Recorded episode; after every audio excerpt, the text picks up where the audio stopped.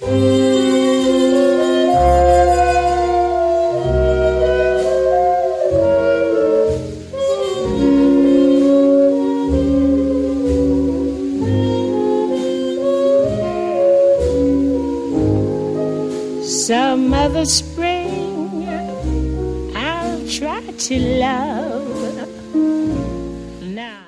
right, welcome to Film Yak, episode six. This is our weekly podcast for movie discussions. I'm Jordan, I'm John. I'm Kevin.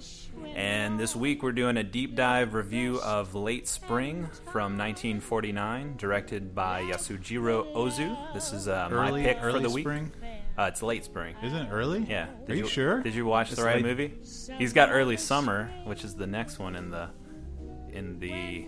It's called late spring. It's called Late Spring. Yeah, Did you not There's watch? no there's no film called early spring. There might be one. I think called- there is I actually. think yeah, he's got a bunch of the seasonal films. I Yeah. totally watch early spring. You did? Oh my gosh! Wow, this is epic. you watched the oh, what wrong a movie. disaster. It's a disaster. wow. early spring. You watched Early Spring? 56. Wow. Okay. What a disaster. Whoa. Okay. So you guys are gonna get to discuss this one on your own. Uh, All right. Hey, I mean, I have not seen You can late spring. You can tell us about Early Spring. Yeah. Just cover the different eras of the season. I season. can't believe I did that. Wow. But I mean, they both have spring in the title. It's Yeah. And they're both yeah. by the same director. So. Yeah. Late spring is almost. It's like eight years older than that. Yeah. 49. Yeah. Well, Well, There's that. Exciting. Uh, Yeah. uh, also, just to let you guys know, uh, we do have a website, filmyakpodcast.com, and we have some new blog posts up. Uh, we just recently posted my top 10 favorite films of all time. We've got uh, Kevin Kevin's, what, best films of all time? However you My put top it. 10 Your top 10, yeah. pretty much. And we'll soon have John's up there, so uh, check that out at our blog on filmyakpodcast.com. And we have a uh, medieval movie poll that we posted last week asking people uh, what's the best medieval movie in their opinion. And so we're going to discuss that here real quick because we have results in from, from last week. results that were shocking to Jordan. Res- they were shocking. They, these weren't shocking to you? I like both of the movies that came in the top. Okay. Well, yeah, no. At second place, we've got Excalibur, which is your pick and on your top 10. Uh, that got six votes. But it was shocking to me that uh, the 13th Warrior was number one at with 12 votes. Uh, what's up with that? King of all movies about medieval times. Is it, in your opinion? No, I don't. I like it a lot. Yeah. I think it's great. Uh, I haven't seen it.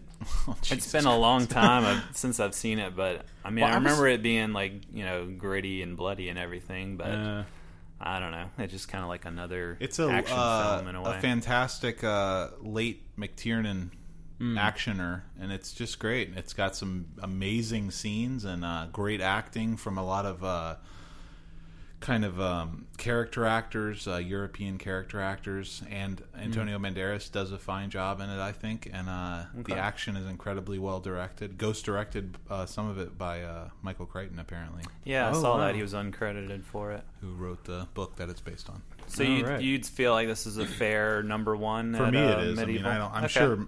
Uh, I, well, I mean, I don't know how other people feel about it, but It just, I mean, again, I haven't seen a long time, but it, it feels like kind of one of those disposable like action films. I yeah. time See, I don't think it's disposable at all. I think it's a underrated, uh, overlooked. Kind okay. Of thing. Well, I'll have to go back and Yeah. check it out. you should Then. watch it. It's great. All right. It's Well- like a realistic take on Beowulf, sort of. oh, Okay. okay. yeah. you know, I it's think like, Kevin brought that uh, up. Yeah, Yeah, I had Yeah. heard something about it having something to do with Beowulf. I mean, it's just just in as much as there's like this group of Vikings who have to go to the north uh, to this kingdom that's being terrorized by what seem to be supernatural forces. Uh, you know, that turn out to be uh, not supernatural forces, just like normal kind of.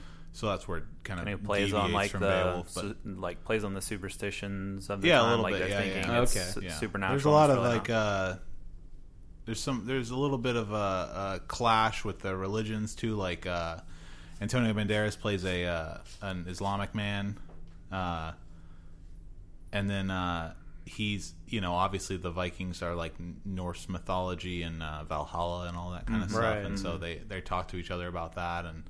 It's pretty cool though. It's like got some really interesting ideas that you don't really see a lot. Like the idea that like like the Vikings don't know how to write, Okay. right? Like they don't have like a written language, I yeah, guess. yeah. And so, but uh, you know the Islamics do, and so he's like, so this one great scene where he's like, um, he shows Antonio Banderas shows the leader of the Vikings how to write part of uh, the the Quran. He says, he's, and he's like doing it in the dirt with a stick, and he says, uh, uh, you know, there is only one God, and uh, Muhammad is his prophet. And then at the at the very end, uh, and the Vikings like really impressed with this. And at the very end, the Viking before the last battle, the Viking says, "Look, say what I draw." And then he he does the same thing, and he says, "There is only one God, and Muhammad is his prophet." Hmm. Interesting. So it's really it's pretty cool. It's pretty great, and the uh, features one of the all time great uh, language transitions in the the all time greatest language transition in film history.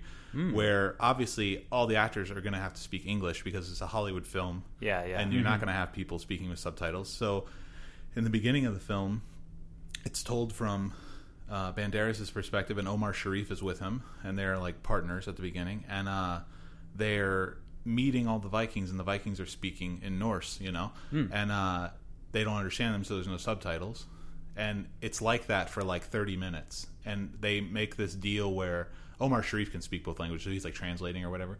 It makes this, uh, they make this deal to send Antonio Banderas with them, and at, while he's on the boat, he's watching them speak. And he it goes like close-ups on their lips. And he's like he's learning how to speak their language. And then finally they just start like speaking like little spurts of english in between their norse.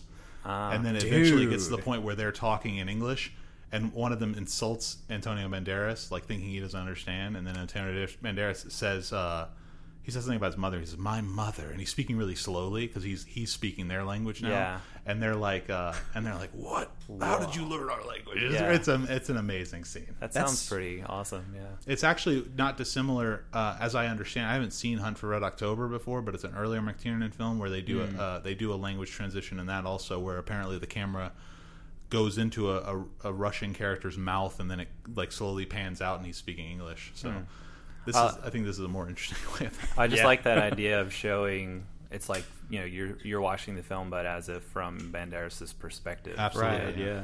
That's pretty cool. You have to check that out. Really good, really good flick. Cool. Good flick. All right. Well, we'll move on to our what we watched segment. We'll take turns talking about some films that we've watched in the last week. So, John, you want to start us off? I can't believe I watched the wrong movie. I feel like a dunce. Uh, okay, uh, last uh, weekend I watched uh, I rewatched Breathless for the first time in about ten years. All right. And good uh, film. Yeah, and uh, it's it's fine. It's good. It's a uh, for me. It's like lesser Godard. It's uh, it's not one of his great ones, but I know a lot of people feel like it's it is, or maybe even one of it, like his greatest. But I, it's very much like a first film kind of thing. I mean, Yeah. it smacks of like lots and lots of ideas, not a lot of self control. Yeah. Which, which Godard is- didn't have much of. Yeah, but I anyway, mean, it, you know, in other films, it's like you can see the reasoning behind some of his decisions, and in this one, it just seems like he's just having a lot of fun. Yeah, let's just try is- this, Yeah. yeah. which is fine, and I like it, but uh, it's just not. I thought it was gonna like be you know like mind blowing or something, and rewatching it because I remember really liking it when I saw it the first time, and um, it's just kind of you know it's good. It's not not not good, not great, okay. but uh, I like. I mean, I like some of it. I like some some parts more than others. I mean, obviously, like there's the scene where they're where the the girl character, the American, is interviewing the. Uh, I guess he's a filmmaker. I don't even know the guy on the. Or no, he's an author or something. The guy he just got off a plane. They're at the airport, and he like, Oh, yeah. she interviews him, and he says she asks him what his greatest uh, ambition is in life, and he says to become immortal and die. Oh yeah, yeah, Like that whole scene's pretty good. yeah. Classic line. There. and the, yeah. it should be noted that like all, one of the all-time like i don't know I, I hear a lot about like how cool jean belmont what is his name John is it John Pierre Belmondo or John- belmondo yeah Belmondo? yeah john paul or right? John Paul? jean paul I don't know, belmondo something like that. Something. this Right. guy is such an asshole in this movie. Like he's the worst. He is like such a dick. Like Yeah. he just takes advantage of everybody he comes in contact with, and then does some really heinous stuff, like kills a cop. Yeah. and then like mugs people and knocks them out and steals everything from them. Steals stuff from like his friends. Yeah. And, the whole just- time he's just trying to get into the girl's pants. Yeah, all he wants to do pretty is just get laid. He's like, let's sleep together. Come on, let's Yeah. sleep together. He's Yeah, just a yeah. scummy scumbag. I can't believe. and it's like all you hear about is how cool John Paul Belmondo is.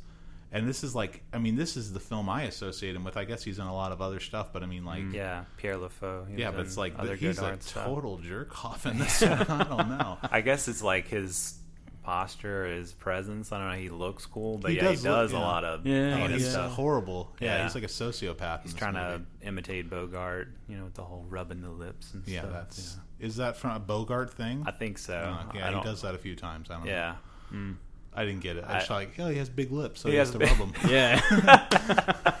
the girl does it at the end. yeah, that's right. Uh, I do like the scene when he gets shot because I, I like that he gets shot in the small of the back. It's like such a weird place. Like you never see, like right yeah. above the ass. Like you never see anybody get shot there in movies. Yeah. Right. And he's like running with his hands. Yeah, he's, yeah, the way he's running Yeah. at the end, It's great. and then he, he just collapses. Yeah. Yeah. that's pretty great. All right, well, Kevin, what's uh, what's a film that you've watched this past week? Let's see. John lent me his copy of The Limey by Steven Soderbergh, and that is a really great movie.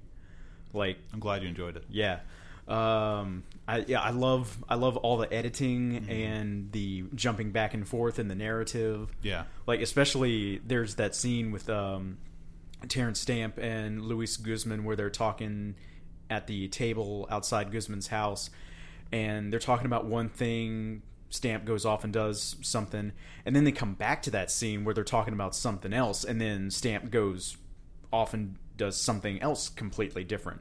Yeah, so I thought right. that was cool. There's like- no like linear time. It seems like yeah, it seems like they're jumping all around in time. yeah, which is really cool. Yeah, It's I really really, I really like that, and it was also cool too. Like, I think it was actually pretty inspired of Soderbergh to have like a music producer who is cashing in on the nostalgia of the '60s, played by Peter Fonda. Hmm. Like the guy who kind of like, along with Dennis Hopper, kind of encapsulates the '60s and the It's not. Re- rebellious. it's not really even that. It's just 66 and early 60s. That's yeah. Which again is Yeah, fantastic. One of my favorite lines in the Yeah, it's great. And uh that's that scene with Terence Stamp and Bill Duke where he's like, you know, talking in like all of the like English slang and Bill Duke's just nonplussed, like no reaction on his face, like yeah. I only have one problem with what you said. I didn't understand a word of it. so great.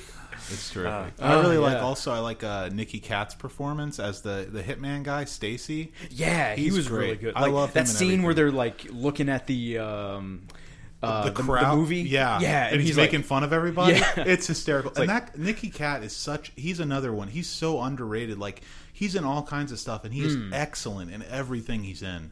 He's, He Hmm. Played one of the um, one of the. I hate to jump right to this, but he played one of the rapists in uh, Time to Kill.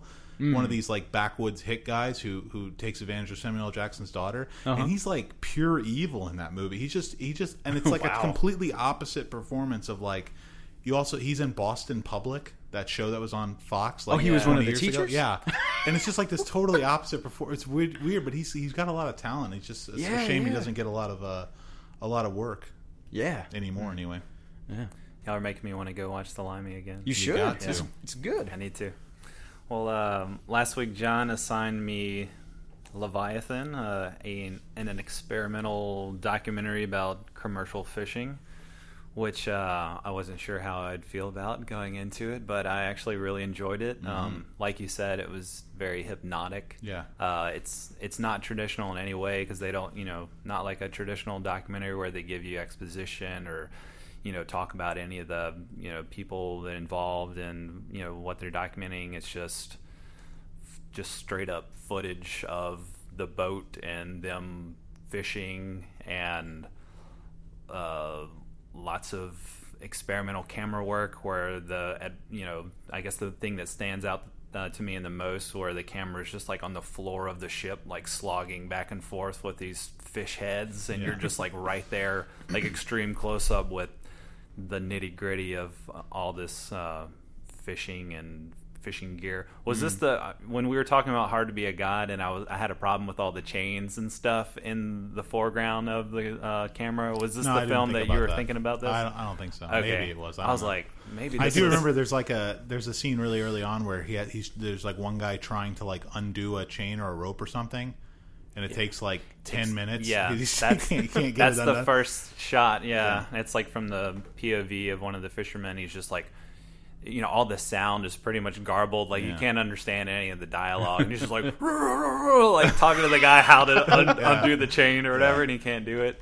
Um, yeah, it, it was just really interesting. Um, I, I don't know. It's like parts of it that I guess like it, was frustrating to watch in a way, you know, because you know like you you have like those instincts of like what a movie should do, and you're just like, okay, do this, do this, and then they're obviously just not going to do that here. Um, like one scene where they're like shucking the oysters and the camera just stays like on the guy's elbow or like the guy's face. And my like I'm like show me the oysters. Show me the hands shucking the oysters. But they're just like nope I'm going to sit on this guy's face for like 10 minutes.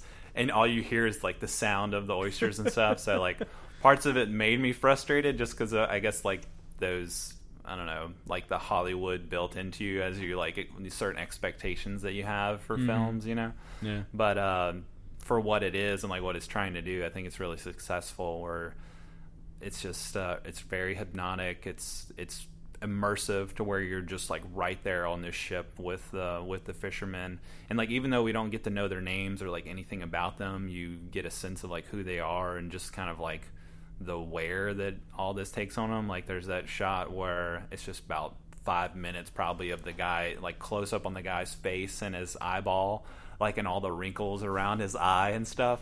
And like that's another one where i'm like okay why is the cameraman showing this showing me this? You know like parts of it i felt like distracted me because i was trying i was trying to think of like the intention behind the the you know the documenters like the cameraman.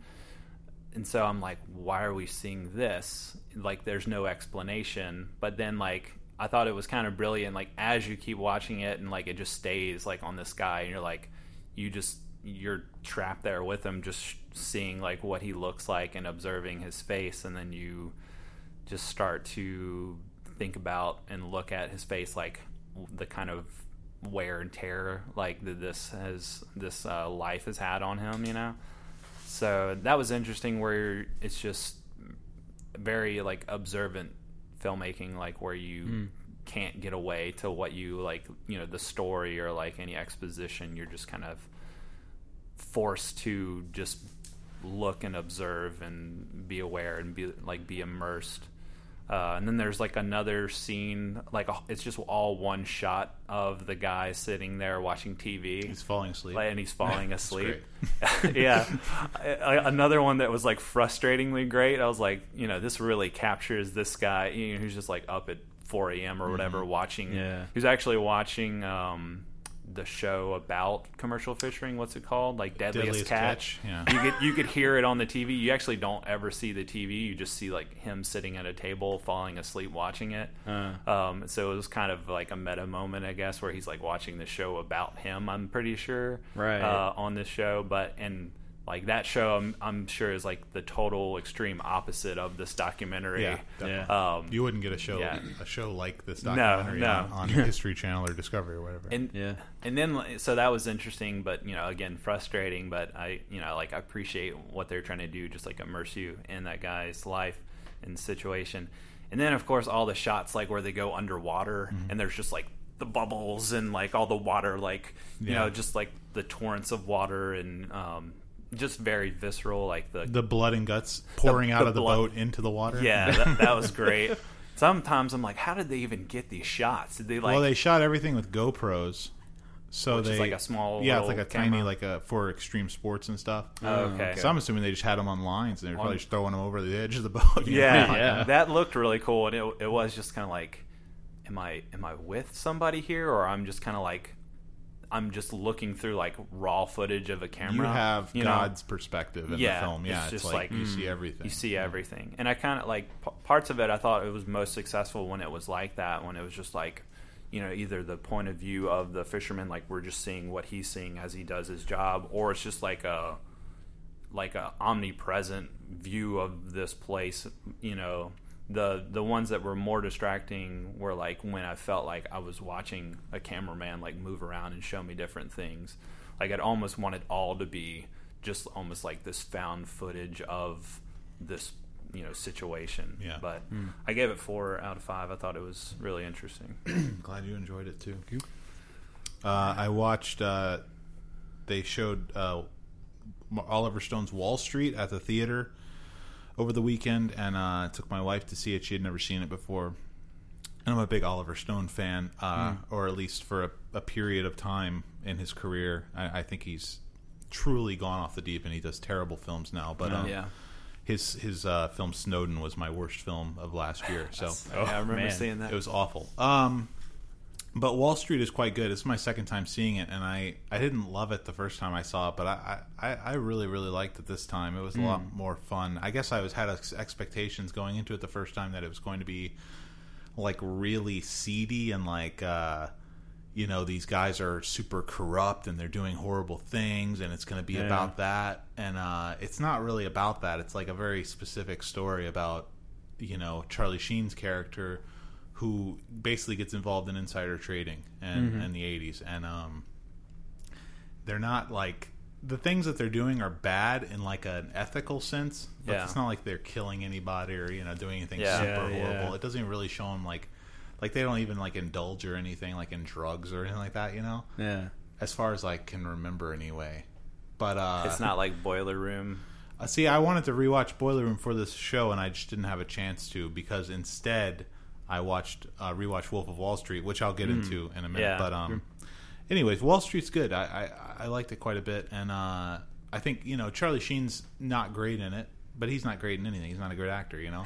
but I think the acting, the great acting, really comes from his dad, Martin Sheen, who plays his dad in the film, hmm. who's who's quite good actually. Very very enjoyable performance from Martin Sheen, and Yeah. when you watch this, the biggest thing to take away from it is like Michael Douglas won the Oscar for this thing, and he is Right. like, it's not that great. Like his performance is, it's not even that showy. Like it compared to like showy performances now, Hmm. it's like nothing. Like you can't even imagine. You watch this now, and you're just like, how would this even get nominated? Like, Like, nobody would even of notice this. Like yeah, Right. just whatever. Yeah, and it's like he's and it one it was like apparently I mean he was that was right when he was getting big and he did apparently Yeah. he did Fatal Attraction the same year and uh, yeah.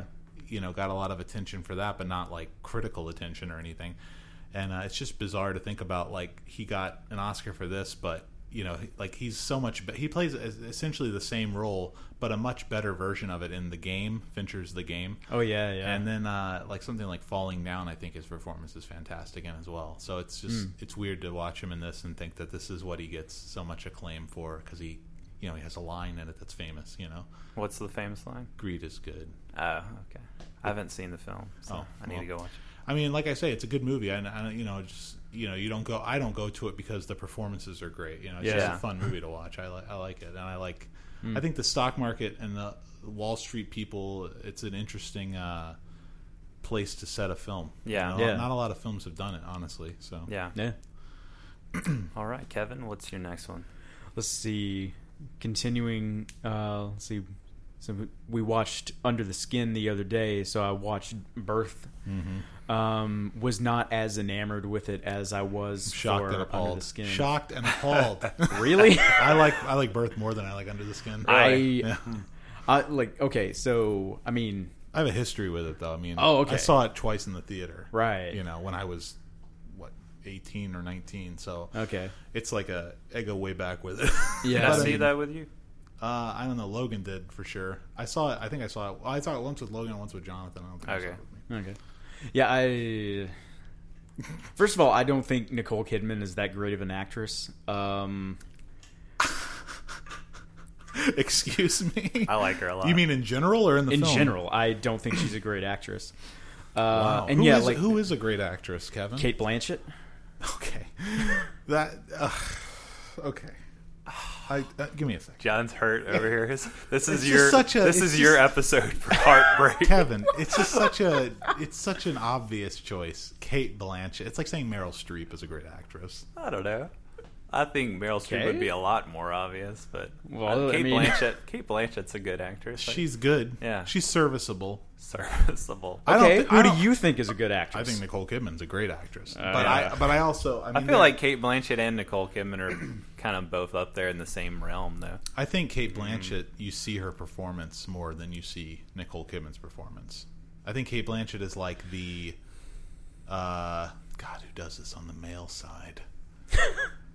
Almost like a she's like trying really hard to be like a Daniel Day Lewis, but Daniel Day Lewis Uh. truly disappears into his roles, and I don't feel like Cate Blanchett really does. Now that's not to say that I don't like Cate Blanchett. I think like something like Blue Jasmine, she's phenomenal in Blue Jasmine. She deserved the Oscar. She's great.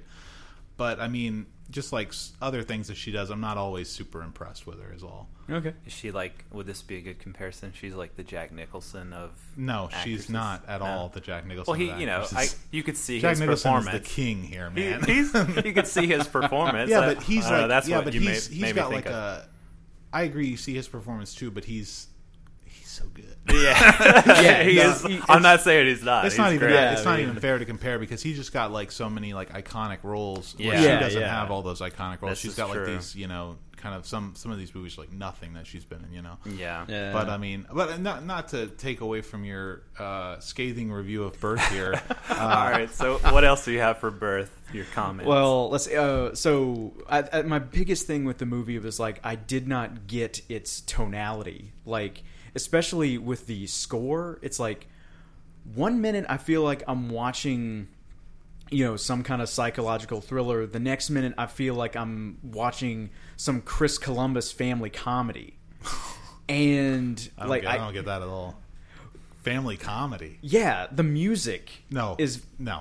Desplat score is a beautiful thing. Alexander Desplat does the score for this film, and it is one of the best scores of all time. I agree that he's an amazing composer. no, I don't think he's an amazing composer. I think this is one of the best scores of all time. This is his best score he's ever done. man. I think he is he is serviceable. You think it's one of the best he's ever done? He's serviceable. I think he is. I don't think he's that great. I think he's put in he put in an amazing score for Birth. I've heard other scores of his. I don't, I'm not impressed with them. I I think he does a lot of like just kind of like it sounds like he's like a jobber almost. Like some of the scores he does, they sound like he just like kind of phoned them in.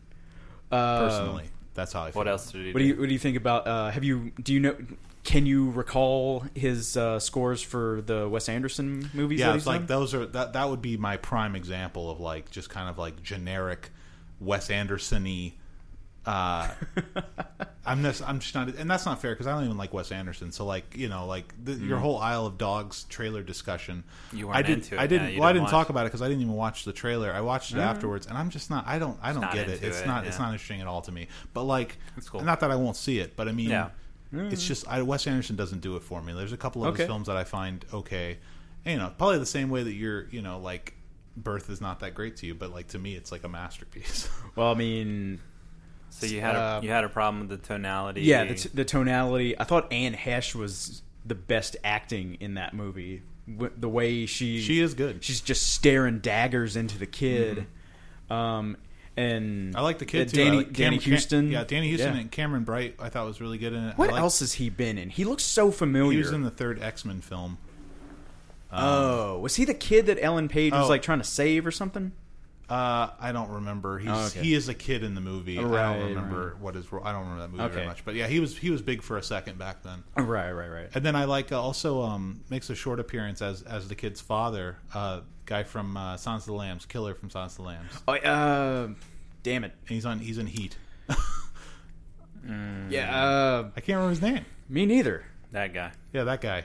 He's good in it anyway. He's, Yeah. he's, he's very brief his appearance, but I like him anyway. Yeah, I yeah. just think he's. I just like. Any, And- anytime I see him in a movie, I'm yeah, and happy. the girl from the girl his the girl who plays his mother was uh, one of the prostitutes in American Psycho.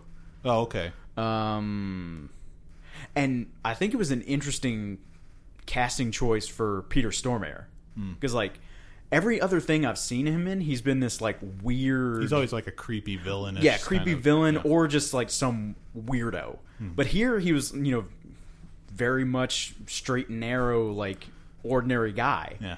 and so yeah, I thought that was interesting. But yeah, I mean the the the whole like, I mean.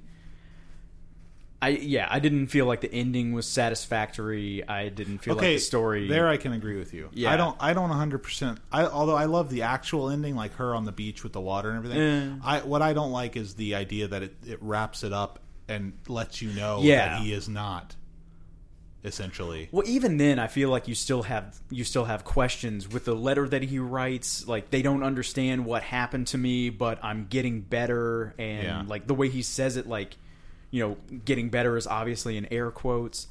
So I feel like it, if it had been like a hard line, just like you know, right turn or Mm-hmm. left turn, like something really out. Something really weird and abstract and out of nowhere. I think it would have uh, been better. more mysterious, like under yeah, the more- skin. yeah, something like that. How'd you feel about her taking a bath with the kid? Because that got a lot of controversy. When Yeah, I movie came remember out. that. when Yeah, I remember out. watching it and being like, okay, uh, Wish you were the kid, right? nah. no, because you hate Nicole Kidman. She's ugly. I don't right. That's uh, that's serviceable. Kevin, I saw her in Days of Thunder, and I've never sincerely- forgiven her. Are you kidding? Uh, me? She's gorgeous in that movie. Uh, anytime with the with the red curls back in the eighties, whoo, sexy. I only saw that movie once, and I don't even remember her, or I don't let me, remember anybody. Let me in ask that you movie. Uh-huh. this: uh, the scene where she's at the opera and it's just a close push in of her Oh, face yeah, and she yeah. starts crying. She's not a good actress. She's okay. Go get dead. I'm get dead, my friend. You get dead. she should have won the Oscar that year. Uh, It's a travesty. She's good. I like her. travesty of justice.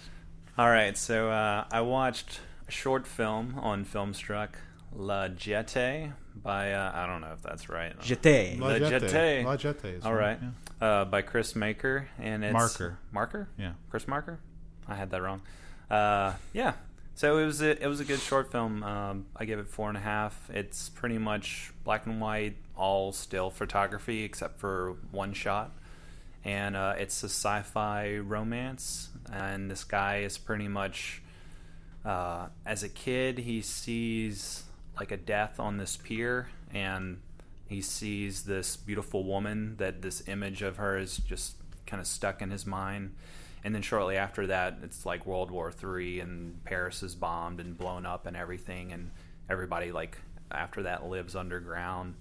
Um, and then they do like these science experiments on this guy as he uh, when he's an adult to like send him back in time I, I guess to try and like prevent the world war or just to like experiment with time travel and see if they can do this. But then he goes back in time as an adult and like meets the woman on the pier that he um, you know who he saw and like falls in love and he's like you know, trying to stay there in the past, but he keeps being brought back to the present in like this, you know, torture underground scenario or whatever. So it's really interesting playing with uh, time travel and um, just just the the feel of the like the style of the film, with, like the still photography was really interesting. Like uh, I don't think I've seen anything else like that. Where it's just like kind of presented like a documentary with just still photography, and you know, there's just narration. There's no dialogue. It's just like narration telling you the story the whole time, which can get like a little, you know, heavy handed. Like I would have liked a little bit more of just showing me the story through the images. Mm-hmm. But what really got me with it was the ending. It was just like a really nice like twist or turn at the end, and um, yeah, really kind of kept. Well, it caught me off guard. Maybe other people could have seen it coming, but I was like, oh, it's it's interesting. Have you seen Gilliam's Twelve Monkeys? It's based on La Jetée. I did not know that. I have seen Twelve Monkeys, but It's the exact same story, really, except you know, Yeah, over like- two hours. that's Yeah. funny because I'm watching it. I'm like, oh, they should make like a full length about this, but Well, rewatch 12 Twelve Monkeys. Monkeys. I guess Yeah. I'll have to. You know, I, I Twelve Monkeys is in my top hundred. It's a it's it's a masterpiece. Yeah, I like- I love it. Gilliam's best film by far. I like it a lot. Um, also finished watching Repo Man. Um, you know, I talked about last week, and it was good. I wanted a little bit more between uh, Harry. I wanted more Harry Dean, basically, just because I thought he was a great character. I was expecting a little bit more like interaction or development between him and Emilio, but it goes off into like some of the other uh, characters uh, like Lite, the other Repo Man, and the the girl, and like you know all the scientist stuff.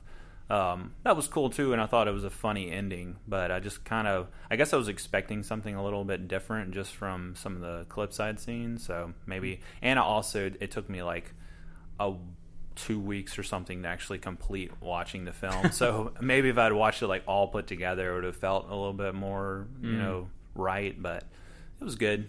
Uh, what I didn't think it was like great, but I, I liked it. I think it's great. God, I wish I had watched Late Spring. It's like 40 minutes shorter. Wait, wait. Forty minutes shorter. Oh my goodness. Yeah, because late spring's like almost two hours. Almost two hours. Yeah. Yeah. I uh, rewatched The Wolf of Wall Street. Mm-hmm. Uh, had a Jones, a major Jones, to rewatch this after watching Wall Street. Uh, this is the movie that I thought Wall Street was going to be when I watched it the first Oh, time. Yeah. And uh, Wolf of Wall Street is just a fantastically fun movie. It's so much fun. It's it's a blast. It's three hours long. It Wow. feels like it's forty minutes. Oh, gee. Like it just rushes right by you, and uh, like any good three-hour movie should. And uh, it's uh, it's just DiCaprio's best performance. Uh, shockingly uh, graphic and extreme for Scorsese, who's in his you know late seventies. Yeah. When he's shockingly making it. graphic. Have you not seen this? No. Yeah, shockingly. There's a scene in the early about about three minutes into the film. Hmm. Really sets the table. Like if you can't deal with this, Uh-huh. leave the movie. You Yeah. can't handle it. Oh, 'Cause gosh. it's some crazy stuff that goes down, and you would not expect it to happen in a film starring Leonardo DiCaprio and other like you know Right. Scorsese kind of uh, big Oscar-y kind of Yeah. Yeah. Yeah, yeah. but um, really, really funny. Uh, probably his funniest film. Uh, Scorsese, that is. Yeah. Uh, just a really great, great performances all around. You got John, John Bernthal in there. Oh yeah. You got uh, Jonah Hill does a great. Uh, you know, they would say this is like one of his dramatic turns, but he's just hysterical in this movie. He's Oh, yeah. really, really funny.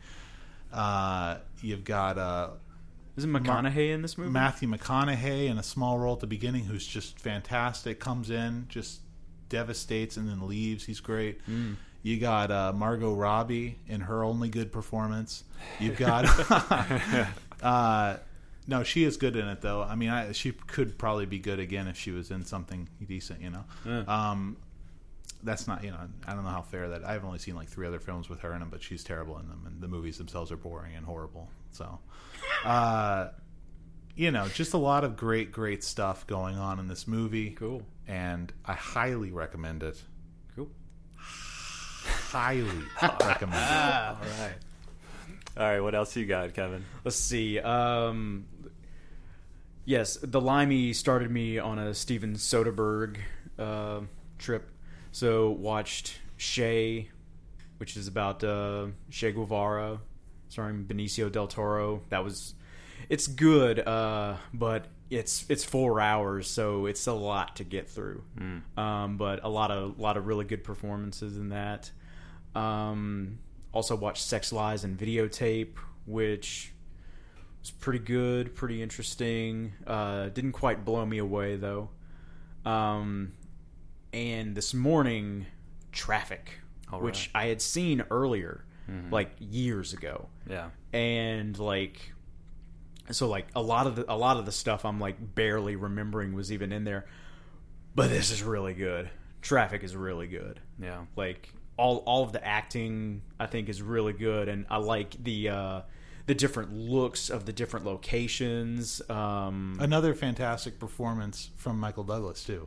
Really great Michael Douglas performance. actually, yeah, Yeah, And Benicio del Toro. Benicio del Toro. Yeah. Topher Grace is surprisingly good. in. I'm not a fan of Topher no, Grace. you didn't like Even him in the this? film? even in Traffic. No, I, I mean, think he's quite good in the film. I, I thought he was I'm, good. I'm, I like him on that '70s show too, but uh, Yeah. I- yeah, I mean, Funny show. I think he's terrible in pretty much everything else he's ever done. He's But, probably Yeah. not in anything else that's actually decent. Though, so. yeah, I don't know. Yeah, because you've already expressed your displeasure at Spider-Man Three by not even watching it in the first place. I'm not gonna watch that garbage. nah. All right. Don't.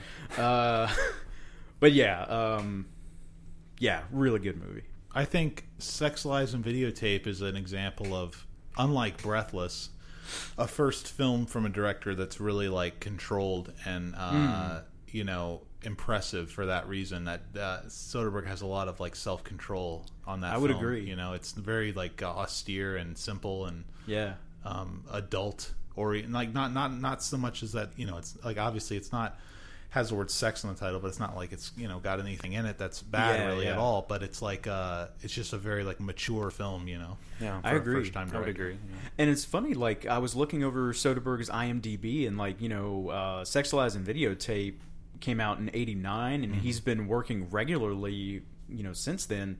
And he's made a lot of like very good and very varied movies. Yeah. So like I feel like um, you know like he's a guy I feel like should be up there with some of the, you know, quote unquote like great directors. I don't think he gets the um he, I don't think he gets commonly name checked with uh, some of his peers who may not may or may not be, you know, as good of a director. It's because he does these commercially viable films too. Like he That's does, true. Like he The- the Oceans. Oceans Oceans films. Yeah. Even like yeah. Logan Lucky that came Yeah, out. yeah. Even like something like Magic Mike, which gets lumped in with those kinds of things, but it's Mm-hmm. actually like a, a, a, a really beautiful film, a really good movie, and uh, Mm. You know he makes really really entertaining movies, and I think sometimes Yeah, critics yeah. don't know what to make of that, and they they think they enter, entertaining, not as uh, artistically viable, you Yeah. know, which Right, is not yeah. the case at all. I don't But think. for what they Yeah. are, I mean, Ocean's Eleven was a great heist movie. I mean, it's Yeah. I've only good- seen it. I haven't seen it in a long time. But Yeah. I, It's- I'm, I'm, I, all the you know, performances. I don't know. It's, I was. It came out during my anti PG thirteen phase, so I didn't. Oh, yeah. I hated it, but I don't. I hated Yeah, it, I but I mean- never saw it I did see it. I just Oh. don't. I don't. I remember not liking it because, because you know, just because it I was wanted it to be violent and have cursing in it and stuff like that. Yeah. Yeah, yeah. Yeah, I couldn't appreciate any of the uh, subtlety that I'm sure is going on in parts of it, Yeah. or any of the funny performances because I was just had a big chip on my shoulder. Yeah. all right. All right. Screw that crap. Screw that, man. Well, you got any other films or No, that's that it. it? All right. Well, let's move on to late spring. I've got another film. oh, you've got another okay. film. Yeah, Let's move on to John's other film. I watched Early Spring, uh, which is the Yasujiro Ozu film. Oh, really?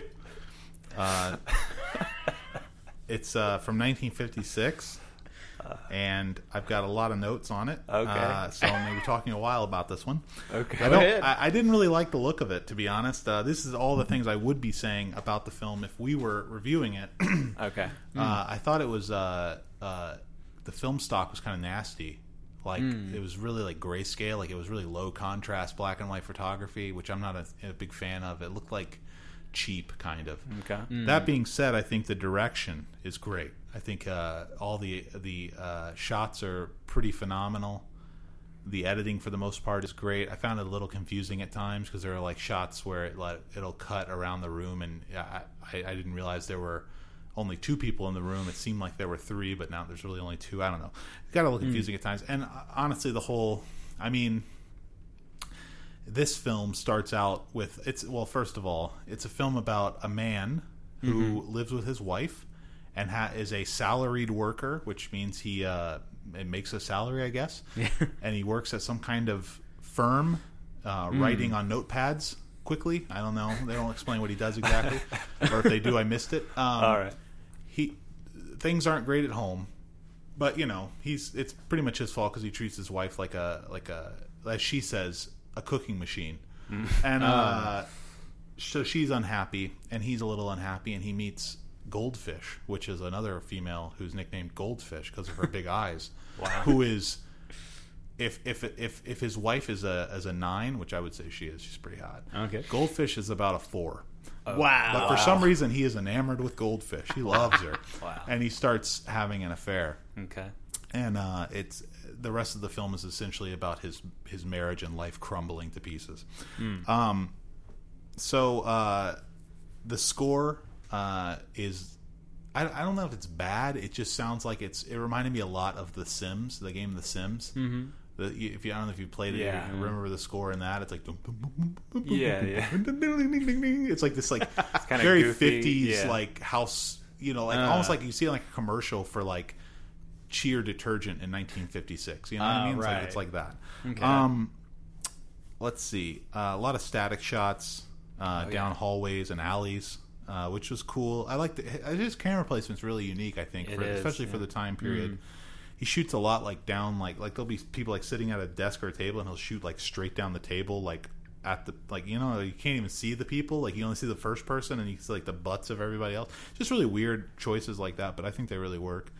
Um, I think the, the story of it is kind of, uh, you know, generic and not very interesting. And I think the movie gets by a lot on the fact that it's Japanese and that it's, you know, well directed. And I think if it were an American film that was well directed like this, that was had the same story, I'd still give it the kind of low rating that I did. I gave this a two and a half. Okay. And I just, I mean, it's just kind of like a not very interesting idea for a movie uh, you know, guy cheats on his wife and then his marriage falls apart. Like, okay, you know, it's not, it's not like it's full of great scenes of them fighting or anything. It's not like she just finds out and then she's like confronts him very like calmly and then she just leaves, you know, and it's like he gets this um, offer to transfer to this other uh, part of the country, which is like in the mountains. Mm-hmm. And he does, and she come. She surprises him by coming and meeting him, and she's like, "We can move past it now." And I don't know. It's just kind of like okay,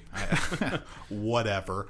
Um, Not your thing. has, has the characters look into the camera? Did this happen in late screen, late spring? Uh, I don't remember. I don't remember. They had a few scenes in here where the characters look directly into the camera when they're talking to each other, like Oh, uh, yeah. Jonathan Demme. Oh film. right, yeah. Like, yeah. And I think, uh, I mean, probably Demme got it from there. I don't know. Hmm. Um, Was that good or bad for you? no, I like that. You I like mean, that? I, I like, I love it in Demme films. So Yeah. uh, a lot of like weird uh, pseudo political, uh, anti-capitalist kind of stuff going on in it. Like this, uh, like woes of the working man. Like it's hard to have to work and. This guy's got this good quote where he's like, "I've been working 31 years, and I just realized that life is an empty dream." And it's just like, it's just like you know, just super depressed, uh, feeling sorry for themselves kind of guys. And um, Uh, uh, some other good quotes: uh, "Lying in bed is so tiring," and uh, I I envy healthy people. All right, nice. just like sad bastard people that's in this movie. Um, That's the late Ozu for you. Yeah. Goldfish uh, is tired of. She gets really mad. She's like tired of the insinuations because everybody knows that she's cheating on, with this guy, and she, they're, they're Ah. telling her like, "You should be thinking of this guy's wife. Like, how would you feel if somebody was, you know?" Oh, yeah. And then she's like really mad about it. So what does she do? She goes to the guy who she's cheating with. She goes to his house in the middle of the night, wakes him and his wife up, and then demands to speak to him. Because that'll put all the rumors to rest, right? she, it's just she's kind of an idiot. Um, uh, it is a little funny. so she's dumb and ugly. yeah, yeah, yeah. Wow. It is a little funny. and uh, named Goldfish. yeah, it's a little funny at the end. Uh, I don't think it's supposed to be funny, but it kind of is. Uh, after his like his wife's moved out, and it, and like he's out at work or whatever, and it, it shows finally it shows like it's been like a week since she moved out, and it shows his apartment for the first time, and it's like just wrecked.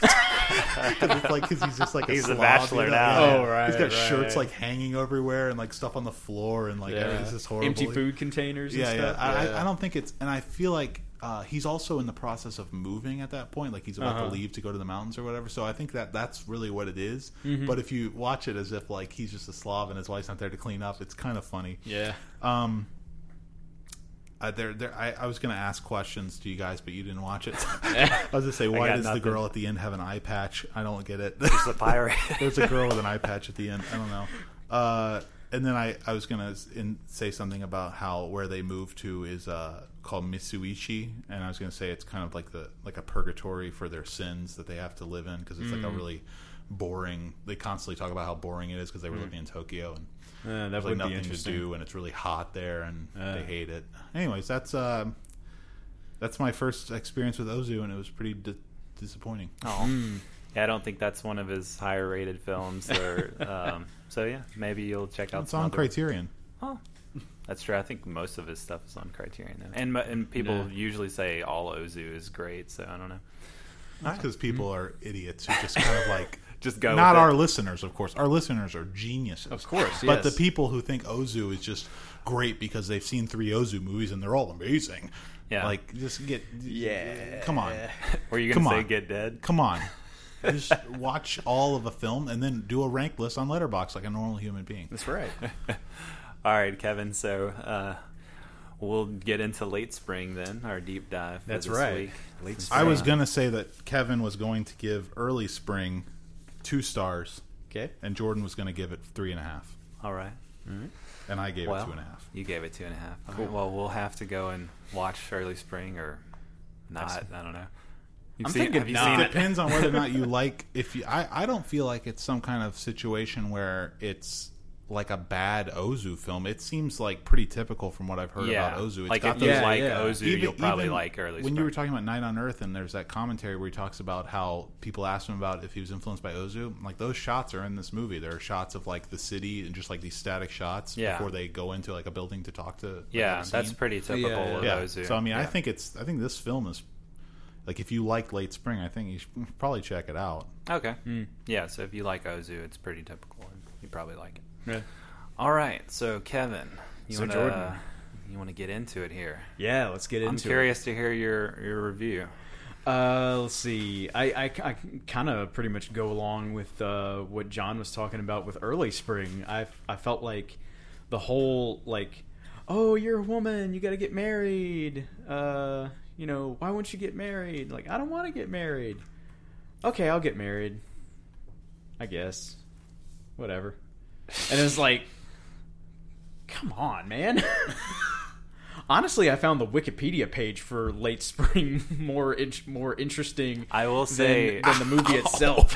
Wow, I will No, no, say no, no, no, no. well, I the will. s- Wikipedia page for late spring is long. It's giant, yeah. and it's like a lot of stuff about Ozu and his personal history, and about how this is a very specific Japanese genre of like ordinary people and Yeah. the drama of ordinary life, and like the uh, family middle class, family middle drama, class, yeah. but also like censorship Yeah. and his subversion of censorship and yeah, very. I, I, whoever put that Wikipedia page together, I'll give Yeah. them mad props because that's it was a great. yeah, that's like document. a thesis on Yeah. on on this movie, man. for sure. But For yeah.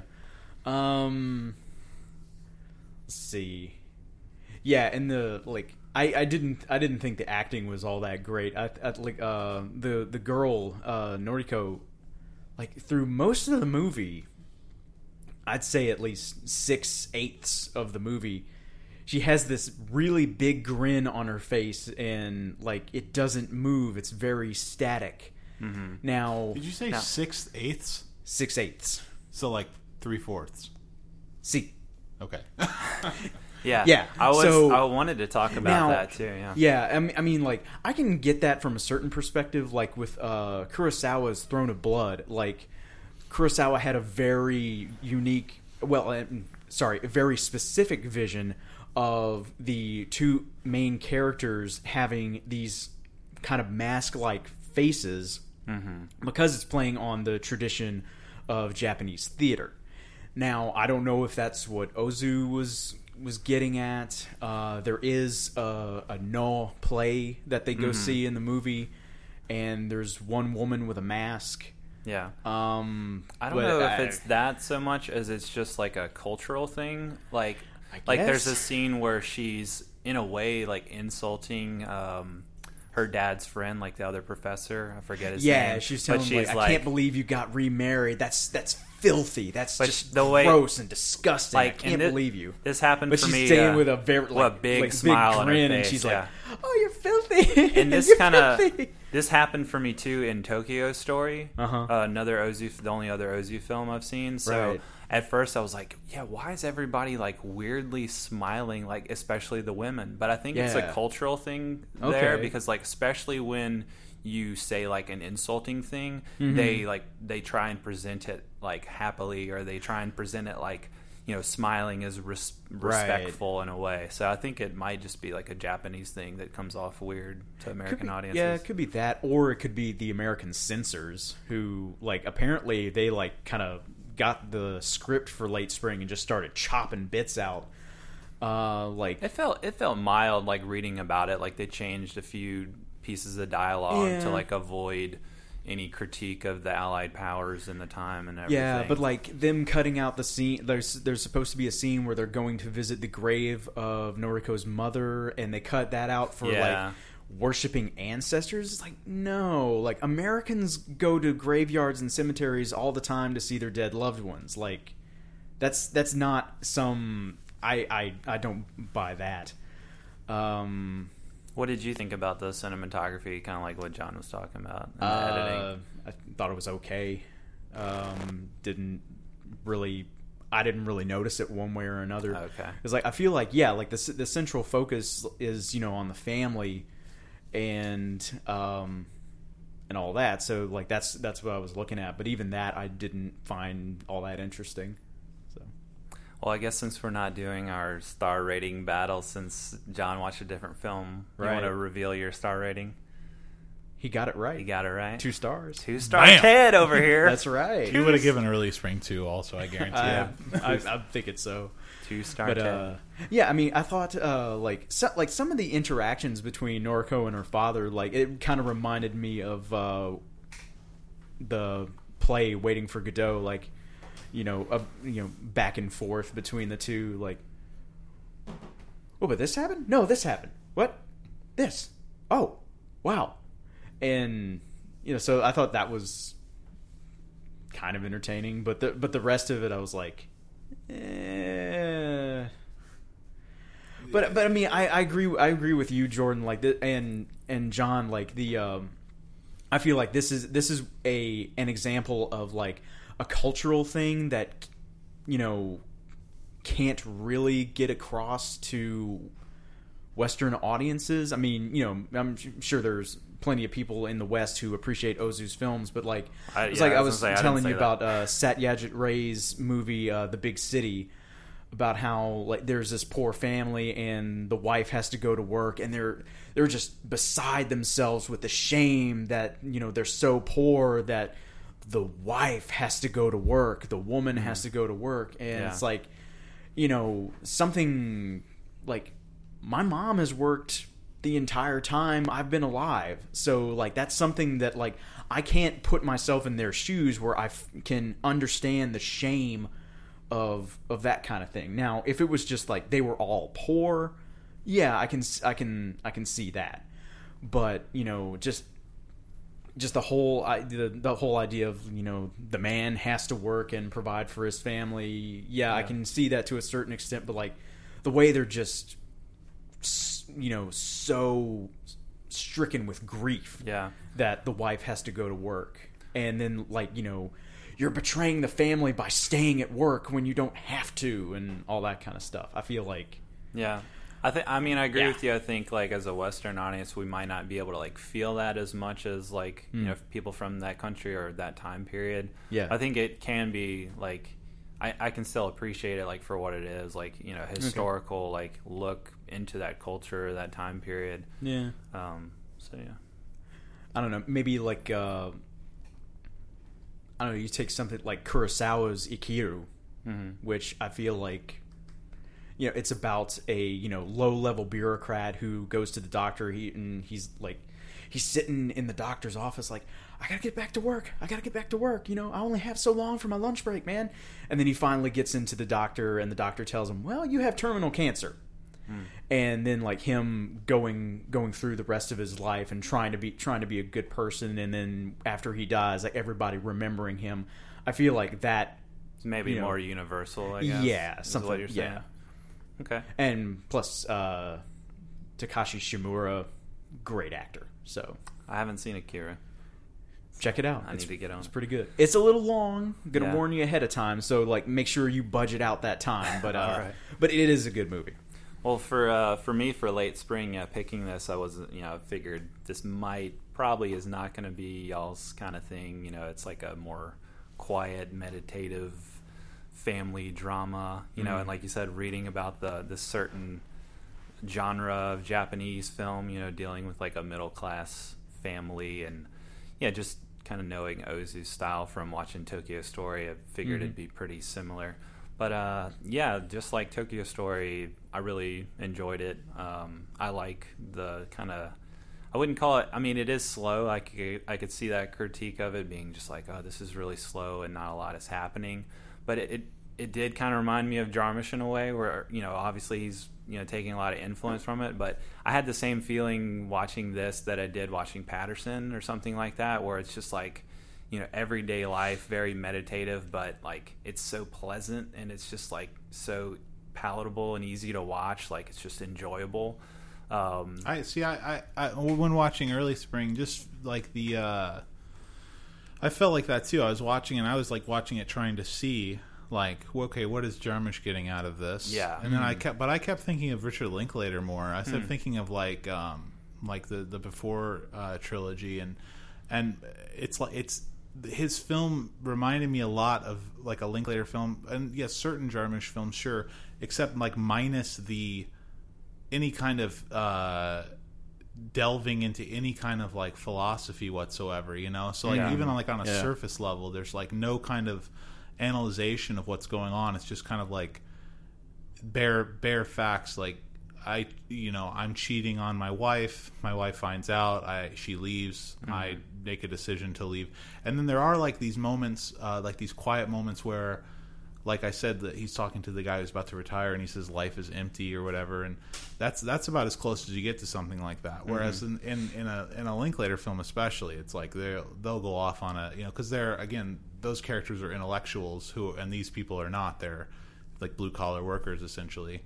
Yeah. Um, and I mean for Jarmusch, like something like Paterson, even Paterson's very you know like there's some weird stuff that happens in Paterson Yeah. also, and Yeah. you don't it feels yeah it feels like he's certainly you could see Jarmusch like getting something from Ozu Yeah, but it's yeah. not the you know, like what what It's- it's, like it's like style it's like uh, aesthetics more Yeah, than more than uh, actual content or anything Yeah, yeah, definitely. Uh, uh, they're they're definitely different in a lot of ways. I guess it was like mainly the the feeling that it gave me of just like this pleasant kind of day to day life, just kind of being dropped into these characters' lives. And uh, I, I don't know, I just really enjoyed that that aspect of it. Just I thought the performances were great. I thought the characters were really richly drawn and complex. Um, like Noriko, she's an interesting character because she's modern in some senses, but she's also very traditional at the same time. Like it opens with her at the traditional tea ceremony, and Yeah. it like it definitely the film definitely makes efforts to like show traditional Japanese culture, um, but also like the mixture, like the conflict with you know traditional Japanese culture, uh, you know, and then like the more modern uh, society and like the conflict there between the generations. Uh, and, and and it's like it does all these things, but I feel like it's really subtle, and like I re- appreciate that for what it is, just being like not overt, not being like you know over the top or like. I mean, I love Kurosawa, but it's it's it's kind of like the antithesis of a Kurosawa film. It's not like dynamic or showy in any way. It's just it's like very subtly paced, very subtly drawn to where it I don't know it it feels very skillful, very precise, very purposeful. Um, and so that's what the characters, but you know, as well as like the cinematography and the style and like how um, I, I, I loved reading about how he would like build his sets based on like the tempo of the film that he had in mind. Like he'd write the screenplay with a certain tempo in mind, and then they'd build the sets like accordingly to how like what what a character would naturally do on screen would would work with like the feel of the film that he was trying to make like however long it took her to walk across the room to him to talk to him that kind of thing. Like he thought all that through. So it, it just it comes across to me as like very precise. Um, I love yeah the camera work like the tatami shots like the low angle shots um, and the framing of the film. Like it you know all the the camera for the most part doesn't move the whole film. When it does there's uh, it's just tracking shots but Ozu is apparently like very against reframing like panning at all. So like even when they did the tracking shots he made the camera technicians like walk in step with the characters like as they're walking. So like it all feels purposeful. Like the camera doesn't do anything that doesn't have a purpose to it. So I appreciated that. Um, also, I like the editing a lot. Like it's it's for forty nine, it's pretty not out there is the word, but not traditional. Um, you know, he like for instance in the first um, establishing shots, he shows you the like a train station and like two shot two establishing shots of the train station, and then it cuts to like another location where they're inside the house. So you're like, how does that have anything to do with like what's the transition? Like what's the the narrative structure there? Then like later they do go to a train station, and you can I guess you can see it as like he's just setting up like the locale they're in because there's a sign saying Kamakura or whatever city they're in. So you're like, okay, he's that's he's and he just I don't know he doesn't make any like ex, like um, he doesn't give you like any explanation between these things. He just shows you shows you a shot and then uh, you know goes on with the story and then he has like those other um, what do they call them like reading the Wikipedia article pillow shots where it's just like Oh, yeah, the yeah. kind of like Jarmusch the static shots of like the city or like more establishing shots just giving you like the feel of the locale like they're in the early part of the film they're at the tea ceremony and then like all of a sudden it just cuts to like outside of where they're at and it like goes to like shots of blades of grass or like trees it just kind of lingers on these different uh, objects and pieces of nature so i don't know i just found it really really beautiful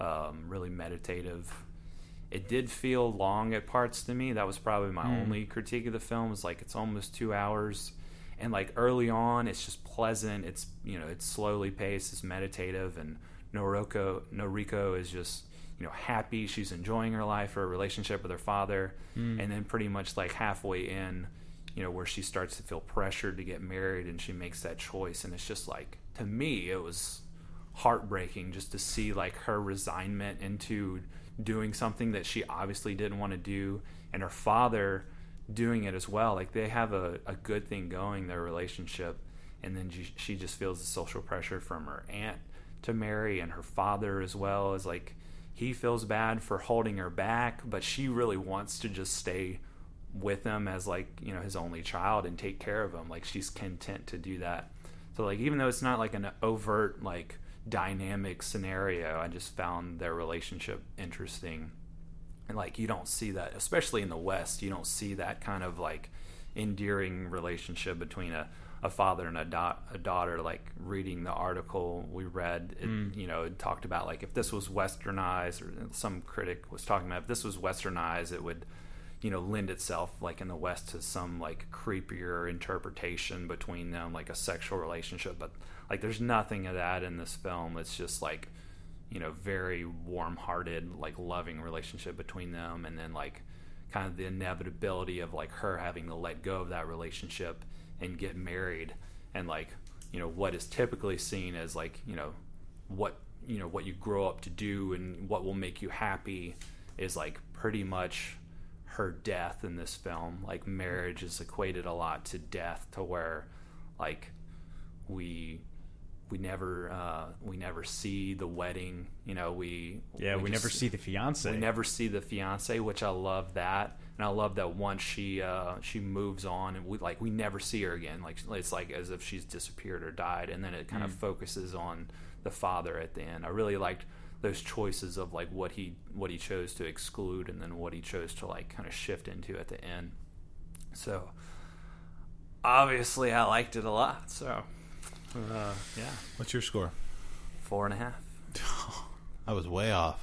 What did you guess three and a half for early. for spring. early spring? yeah, yeah. You'd probably give that like a five. You're you love this guy. I was debating. uh, It was a it was a hard debate. Like I wanted to give it a five. A hard like, self debate. A hard self you're debate. just, like, yeah, yelling at just yourself in the yelling at mirror? myself. Ah, give it a five. I was like, no, can't get a five. I feel like it probably could be a. Ju- and I felt the If it- same way about Tokyo Story. It could probably be about twenty minutes shorter. Like so if there's it was something. twenty minutes shorter, five. If it was 20 minutes shorter, I'd be like five all the way. Right, But at the same time, it's hard to say that because everything does feel really purposeful and like, you know, like every, you know, every scenario has a meaning. But like the Noh play, like when they're watching the Noh play. Screw that I was like, this is getting long. Well, no, that's when that's when the father starts Well, making eyes I like- at, uh, at well, the that other was lady. that was at Hey, the end hey of the now. scene. yeah, Uh, that was at the end of the scene. So like the first like 10 minutes you're just watching them watch this play Yeah, in yeah. Japanese and it's like really traditional and I have no idea what's going on. Yeah. But then they start making eyes and then she's you know she's jealous and she starts Yeah. feeling really bad. She's a like I thought her nonverbal acting was really great, like her emoting on screen. Hmm. I thought she did a good job just showing. And then that scene after that where um, they're walking back from the play and he's obviously like really enjoyed it and, Yeah, he, and yeah. she's in despair and they separate she's like I have something to do and then she she walks off and there's that shot where it, like it just him walking Yeah, the same direction but she's further ahead and they're just separate on screen. Mm-hmm. Thought that was just a really beautiful shot like you know depicting their their break. I don't know. Okay. It was good. I liked it. Not for everybody, but kind of kind of up my alley, I guess. All right. All right, so we're going to move on to our feedback segment. Jimmy Ray has written in uh, at our email address, which is feedback at filmiacpodcast.com. And he had a, a topic that he wanted us to discuss. So he writes in and says, There are lots of directors who used to be critically acclaimed but have slipped away from the spotlight recently for various reasons. Think Francis Ford Coppola or William Friedkin. What are some directors you guys would like to see have a comeback, either commercially or critically? And he says for his choice, he'd pick William Friedkin. I love the French Connection, and I think he still can make a great film. So let's open it up for discussion. Y'all have uh, okay. directors in mind that you'd like to see come back a little uh, critically, or I like William Friedkin too. I think he still does make good movies. I think he. Uh, Killer Joe? I mean, Killer Joe is great. I think uh, Bug is great. I think uh, Rules of Engagement was really good. Uh, Mm. A lot of underrated kind of stuff that he's done. I, I you know, but I, I agree he should get bigger budgets and like you know, yeah. uh, you know. I, but I think he makes good decisions still about his material. it's kind of a hard thing to like like think about as far as like okay they're still making great films but i just like like who would i like to see like Well, there's really a lot of come people- into the spotlight There's yeah. a lot of people who, who don't make good films or make films at all anymore. And I mean, like Yeah, I have a list. come back. I, I, John McTiernan, for one. Uh, Oh, yeah. Thirteenth Warrior. He's, he was in jail for a while, and how was he uh, in jail He he got arrested and convicted of uh, wire illegal wiretapping okay on his wife's phone. Yeah. Some some kind of weird thing. Private investigators. I don't know. Yeah. He he went to jail for a few years after uh, he directed uh, Basic was the last movie he did, and uh, which I, I you know it's been a while since I've seen it, but I remember liking it quite a bit when it came out. I mean, I'm sure it's like a perfectly normal you know a good thriller and everything, but I you know I think he's just got a really great great track record of action films. Uh, Die Hard, Predator, uh, even like Last Action Hero, Thirteenth Yeah. Warrior. Like he's just Hunt for October. Even he's Yeah. just a, he's a great yeah he's a great great filmmaker. you And, look at um, his filmography and it's just like these are the great action Yeah, films Yeah, Yeah, like I he kind of like the best. established that genre, kind Yeah, of. I mean he's definitely. I mean just Die Hard and Predator are like up there. And Yeah. if you're making an action film list, they're got to be in the top five. I think. Yeah. Um, uh, Francis Ford Coppola also uh, is someone who's still making films. I think his films are a lot more uh, like personal and uh, definitely super independent, and uh, you know, therefore kind of not as interesting to me. I, I would like to see him, you know, get a big studio picture again. Like, Yeah. uh, you know, I think the last uh, great great film that he did was uh, Dracula. And uh, not Jack. oh, I, I mean, I'm not. I'm not a Jack hater, though. I Yeah. think it's you know funny enough. Yeah, or I like Jack. But, but, uh, I think Dracula was Dracula. fantastic. I'd like to see him do more stuff like that. Uh, also, uh, Roger Avary, another person who was in Oh, jail. yeah. uh, Really? Unfortunately, like all yeah. What did he do? ex-cons. Drunk, drunk driving or hitting Oh, on or okay. something. I don't know. Uh, Uh, and r- remind me of his filmography he uh, he wr- co-wrote Pulp Fiction. Uh, he Yeah. directed Killing Zoe and Oh, uh, yeah, Rules yeah. of Attraction on my top ten list. Uh, Yeah. Yeah. He he he wrote uh, the CGI Beowulf movie. Well, he uh, co-wrote it with Neil Gaiman. There you go. Yeah. Uh, He uh, he's still writing now, uh, but he's. I would like to see him direct again. He hasn't directed anything, as far as I know, since Rules of Attraction, and I think Rules Hmm. of Attraction is just an absolute masterpiece. And I don't get people who give it less than five. I think they should die. I'm just kidding. I love you, Kevin. Uh, and also, uh, I, I just have a couple more. I'm just going to keep going. Sure. here. Cool, cool. Uh, Brian De Palma uh, hasn't done a great film in years. His best film recently has was the documentary that Noah Baumbach did about his work. Oh wow. Uh, he and, and De Palma is just so great, and he's just got so much style, and Yeah. his films are so interesting to watch, and it's just a real shame he doesn't get any work anymore. Uh, Oliver Stone, like we said, I think I, I don't know that he can do a good film again because it's not like he's wanting for budgets or anything. yeah. Yeah. But Yeah. uh, well, he's hanging out with Putin now. so- yeah, and I, I don't I, didn't- I haven't seen that series of interviews, and I, I will probably watch them eventually. I, I rather like all of his South American stuff that he did. Like he interviewed uh, Hugo Chavez and Fidel Castro, and I, I've watched all those films and I liked them What- quite a bit. So What did you think of uh, Salvador with James I love Salvador. I love it. I have the Twilight Time Blu-ray, which cost me an arm and a leg, and it's just fantastic. And uh, I, I really, yeah, I like anything he did in the '80s, basically from like the beginning of his career all the way through maybe uh, Natural Born Killers. Although I remember liking uh, Any Given Sunday also, but it's been a long time since I've seen it. What about uh, Nixon? I love Nixon. Yeah. Love it. Love it. I really like Nixon. I like JFK more, obviously, but JFK is just like just so great. It's another one of those three-hour movies that just flies right by you.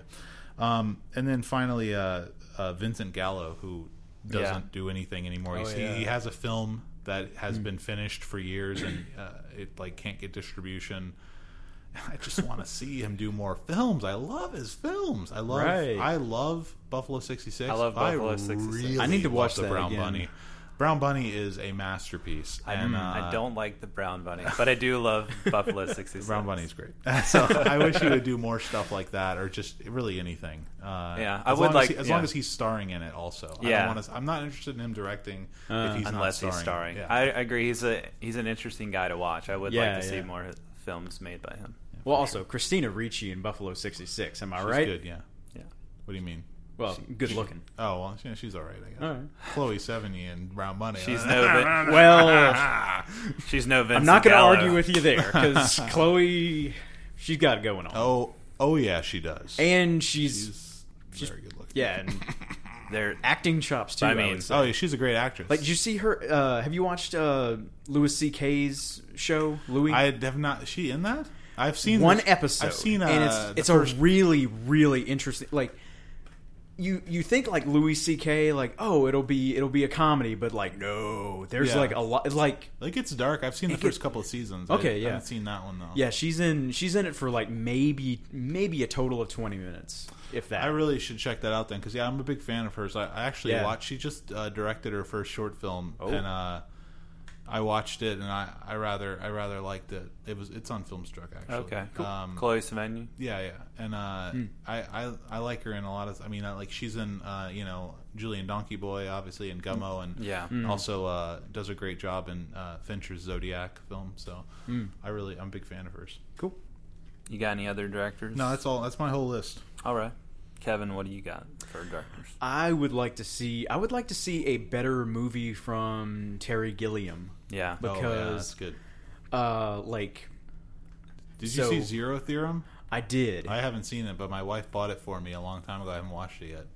um I wasn't that big on. Yeah, it no, like don't- it, was- it was kind of like I hear mixed things about it. Yeah, I mean, like I was excited because I was like, "Hey, Terry Gilliam's working again," And Christoph Christoph Waltz, Waltz. yeah.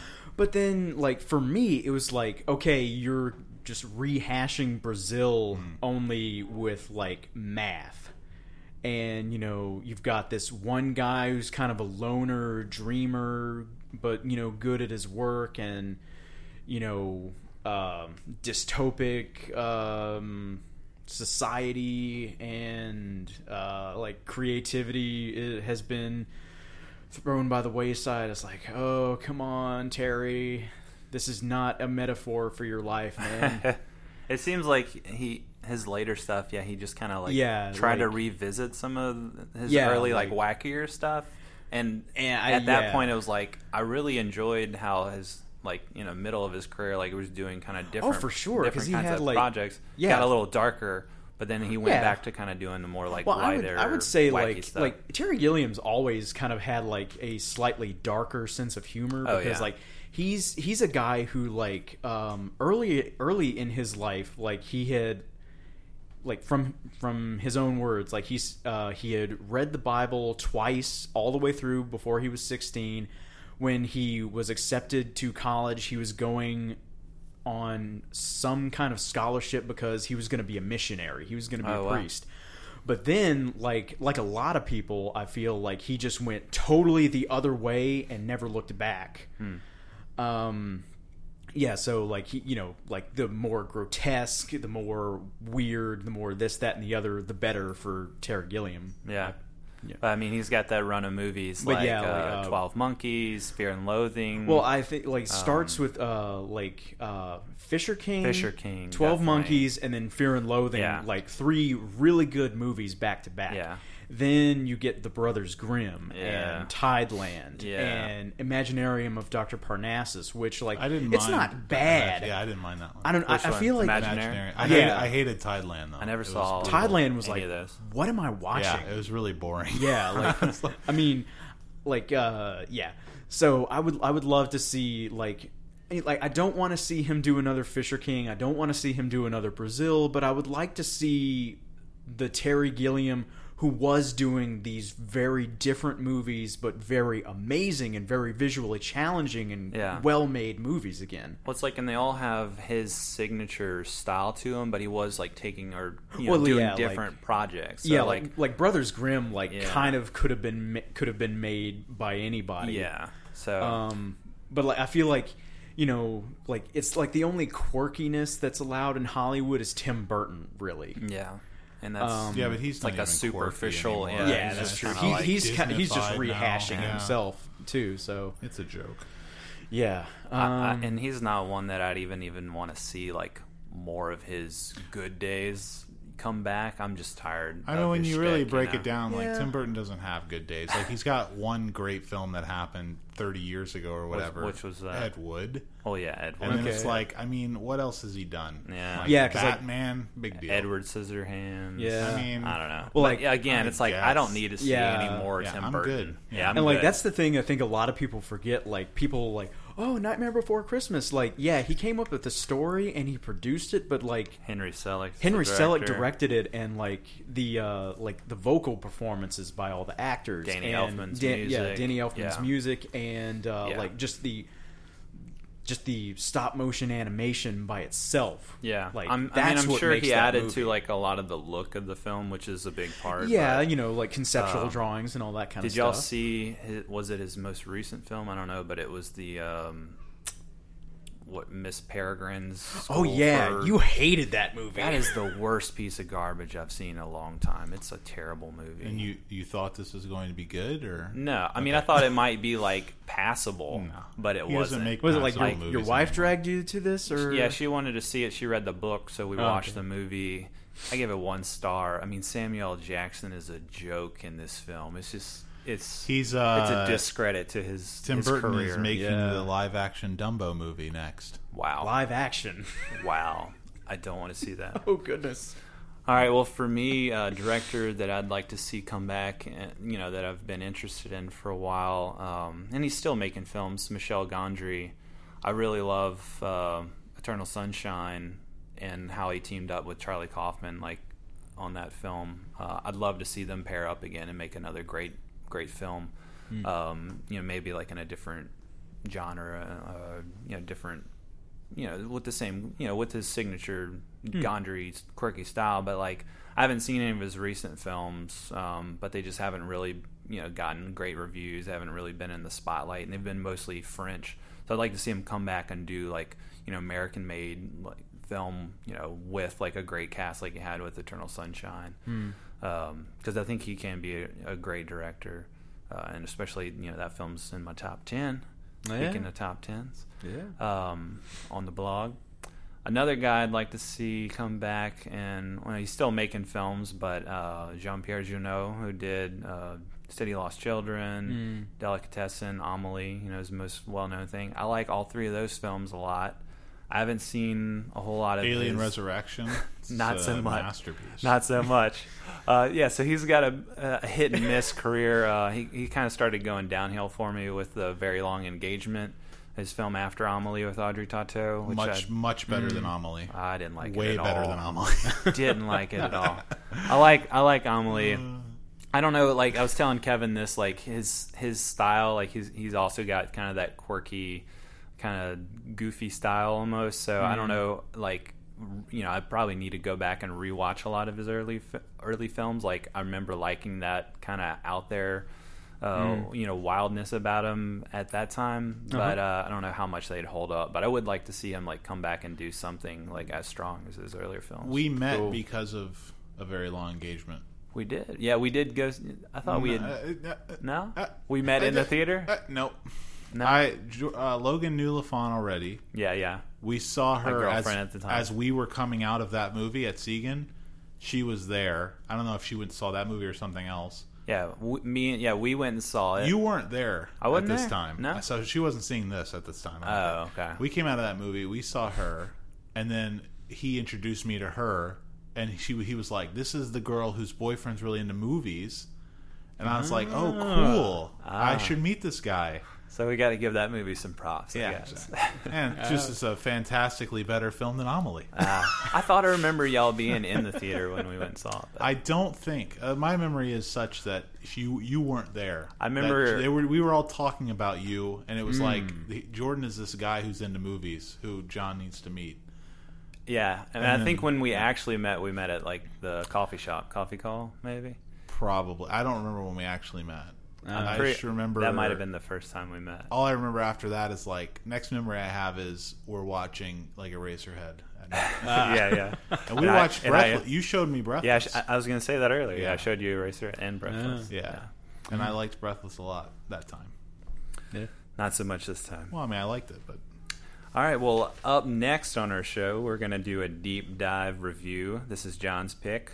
Tell us about what you're picking, John. I'm picking uh, Kathryn Bigelow's absolute stone cold masterpiece, Point Break, from 1991, and I say that with zero irony. All right. Uh, this is a, an absolutely fantastically great film, uh, in my opinion, and I know that uh, Jordan has seen it. Kevin, have you seen this?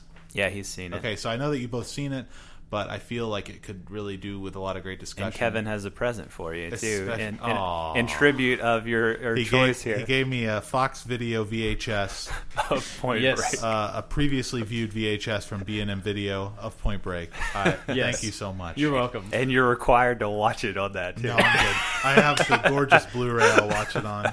Do you Um, have, do you have a VCR?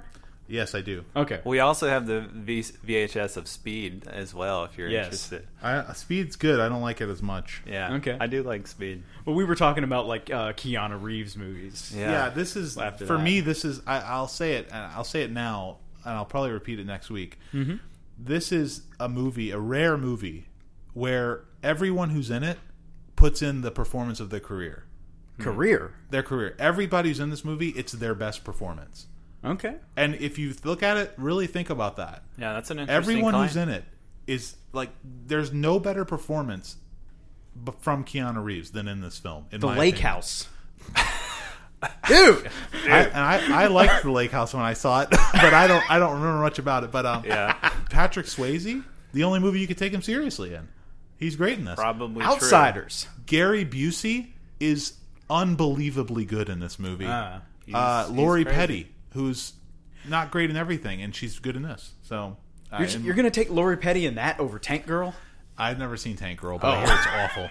James Le Gros, who's a character actor who uh, he's been in a lot of stuff. He, he this is the first thing I saw him in, and he's great as Yeah, Roach. Can you say that though if you haven't seen all their other performances? Well, that's fair enough, but I mean, I've seen other things. I like. I feel like I've seen the James Le Gros films that people say are great, Okay. and Yeah, this yeah. one is better. And the to Keanu. Reeves films that Yeah, oh, people I mean, like, say are great. Well, what are the? Yeah, exactly. people look at him like he's a terrible actor, and I don't. I don't agree. I think he's. I think he's quite gifted. Actually, I. I, I don't think Hmm. he's like. I don't think he's like.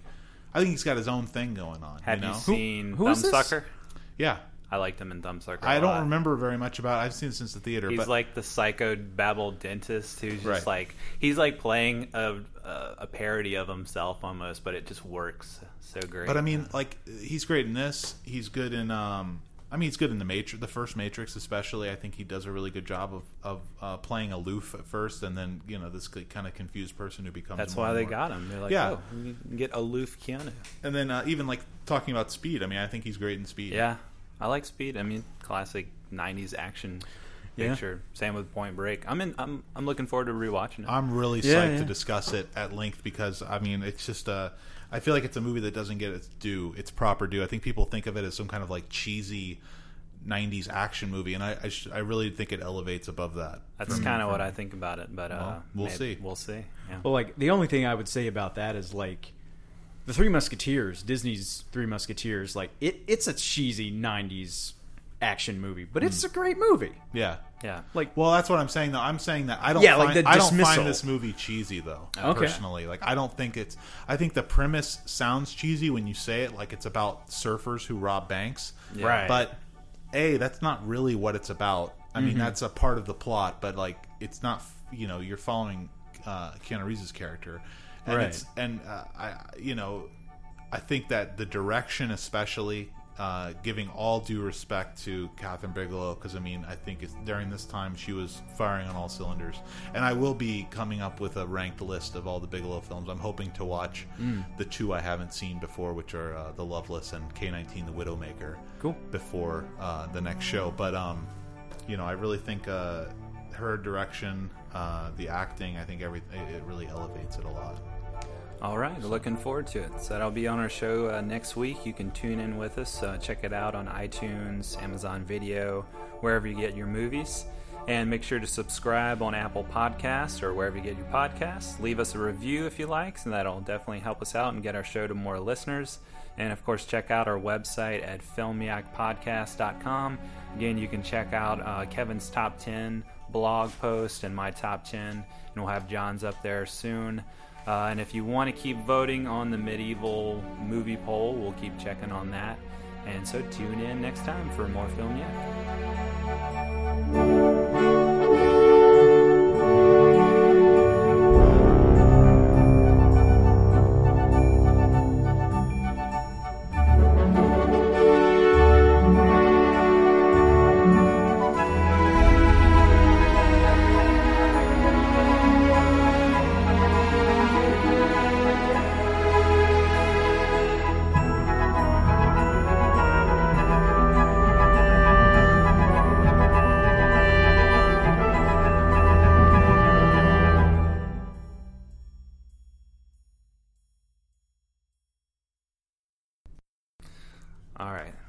Getting into trivia here.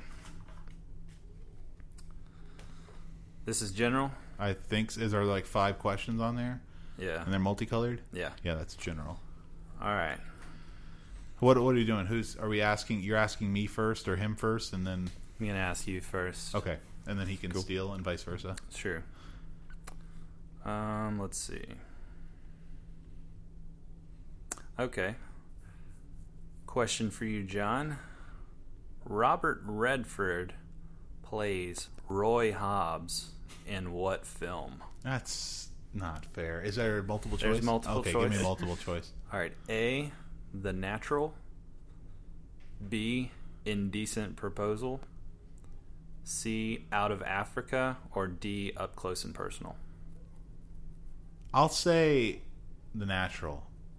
You are correct. All right. All right. All right. I did not know that. I haven't seen any of those movies. Just Me guessing. neither. I've seen The Natural. I like it. It's pretty good. I like Robert Redford. Okay. Um, let's see.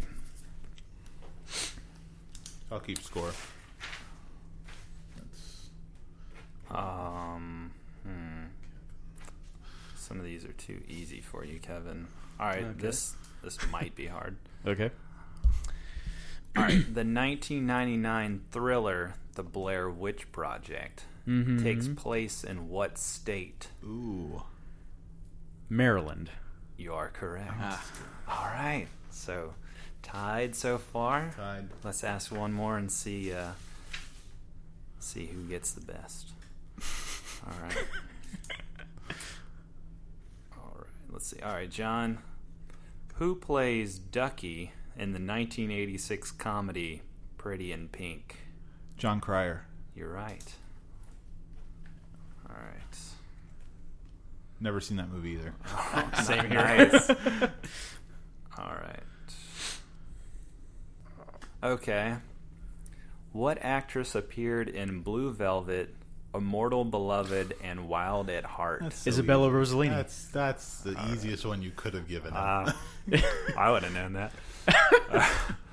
if you would know it, it's too easy. I'm, just, I'm just kidding. I'm just kidding. Um, I got a point. Oh Mark yeah, me sorry, down. sorry, sorry, sorry. oh wow. There's a there's a Burt Lancaster question, but I'm not gonna. Don't ask please that don't do that to me. Okay. um, He has a pretty wide filmography. So yeah. Oh, I watched uh, Buffalo Bill and the Indians. Oh yeah, I saw that. Yeah, yeah, uh, yeah. I thought it, I thought it was okay. Personally, I gave like, the same score you did. Oh yeah, yeah. Okay, this is gonna be a hard one, I think. All right. In the 1998 drama Hope Floats, what what is the name of the bully at Bernice's school? Give me options. Uh, all right. A. Big Red. B. Fat Margaret. C. Big Dolores. Or D. Martha Dump Truck. oh, I was gonna say Dolores till you said Martha Dump Truck. Now I don't know. I'm gonna say Big Dolores. You're right. I, Wow. wow, that was good. All right, so where are we at? We got three to two, but it's Kevin's turn, so All right. yeah. he could tie it up here. All right. In the 1999 comedy American Pie, Mm-hmm. what instrument does the Bandcamp girl play? Trumpet. Wrong. Oh. I know. Can I steal? That's it. Yes. Flute. Yes, you're right. I think that means I win. You win. Four to two. How here. did I not? Uh, whatever. Ah, it's flute, man. I think it's in the second one. Like he puts a Ask- trumpet up his butt or No, something. she puts the flute up her Stuff. vagina. Yeah. Yeah, but doesn't like isn't there one of the other ones where like uh, a band instrument goes up somebody else? I didn't- Probably, but I, that's not what the question was, Kevin. Okay, don't be a sore loser. And you shouldn't have watched any of those films anyway. So, all right, John's the winner, so he gets. what am to I ass- watching? Have you He gets seen- to have- assign a film. Have you seen The To Way Kevin. of the Gun? Uh, Ryan Phillippe. Yeah. Uh, I have, but it's been a long time. I want time. you to rewatch The Way of the Gun because Okay. I'm very curious. If you like the Limey, I'm curious. Uh, Okay. it's another crime film from the late '90s, early 2000s, kind of. Uh, Is Del Toro in that yeah, one too? yeah. Okay, yeah, he's- yeah. I like him, and also Nicky Katt again. Another Oh, cool, uh, cool, performance cool. from Yeah, Katt, sure. So. Uh, also, a lot of great like James Caan's in it. Uh, Oh, right. Jeffrey, uh, Jeffrey, Jeffrey, Jeffrey, Jeffrey. What is this? Geoffrey Lewis. Sorry, Geoffrey Lewis, and then uh, Juliette Lewis. Hmm. Okay. So, And who's the star? He's uh, Ryan, Ryan, Ryan Phillippe. Ryan Felipe. Philip- Philippi. Philippe. It's Philip- Philippi. It's Philippi. Philippi. Yeah. Philippi. All right, from Cruel Intentions. Yeah, yeah. Yeah. More recently, he's on a, a the TV adaptation of the film Shooter. Wow. Ah. Plays the Mark So Wahlberg he's, role. He's fallen far. Quite quite a ways. yeah. Interesting. Well, he used to be with Reese Witherspoon, and now he, I, ever Yeah. since they got divorced, it was like uh, his career just went nowhere. Should have Well, stuck with Reese. He should have, because look at look what she's doing. She's He's just, just now- you know winning Emmys and yeah, uh, nominated for Oscars and all kinds. of Now stuff. he's yeah, just yeah. Reese's Pieces, bro. that was oh, bad. Thanks for listening. Uh, uh, uh,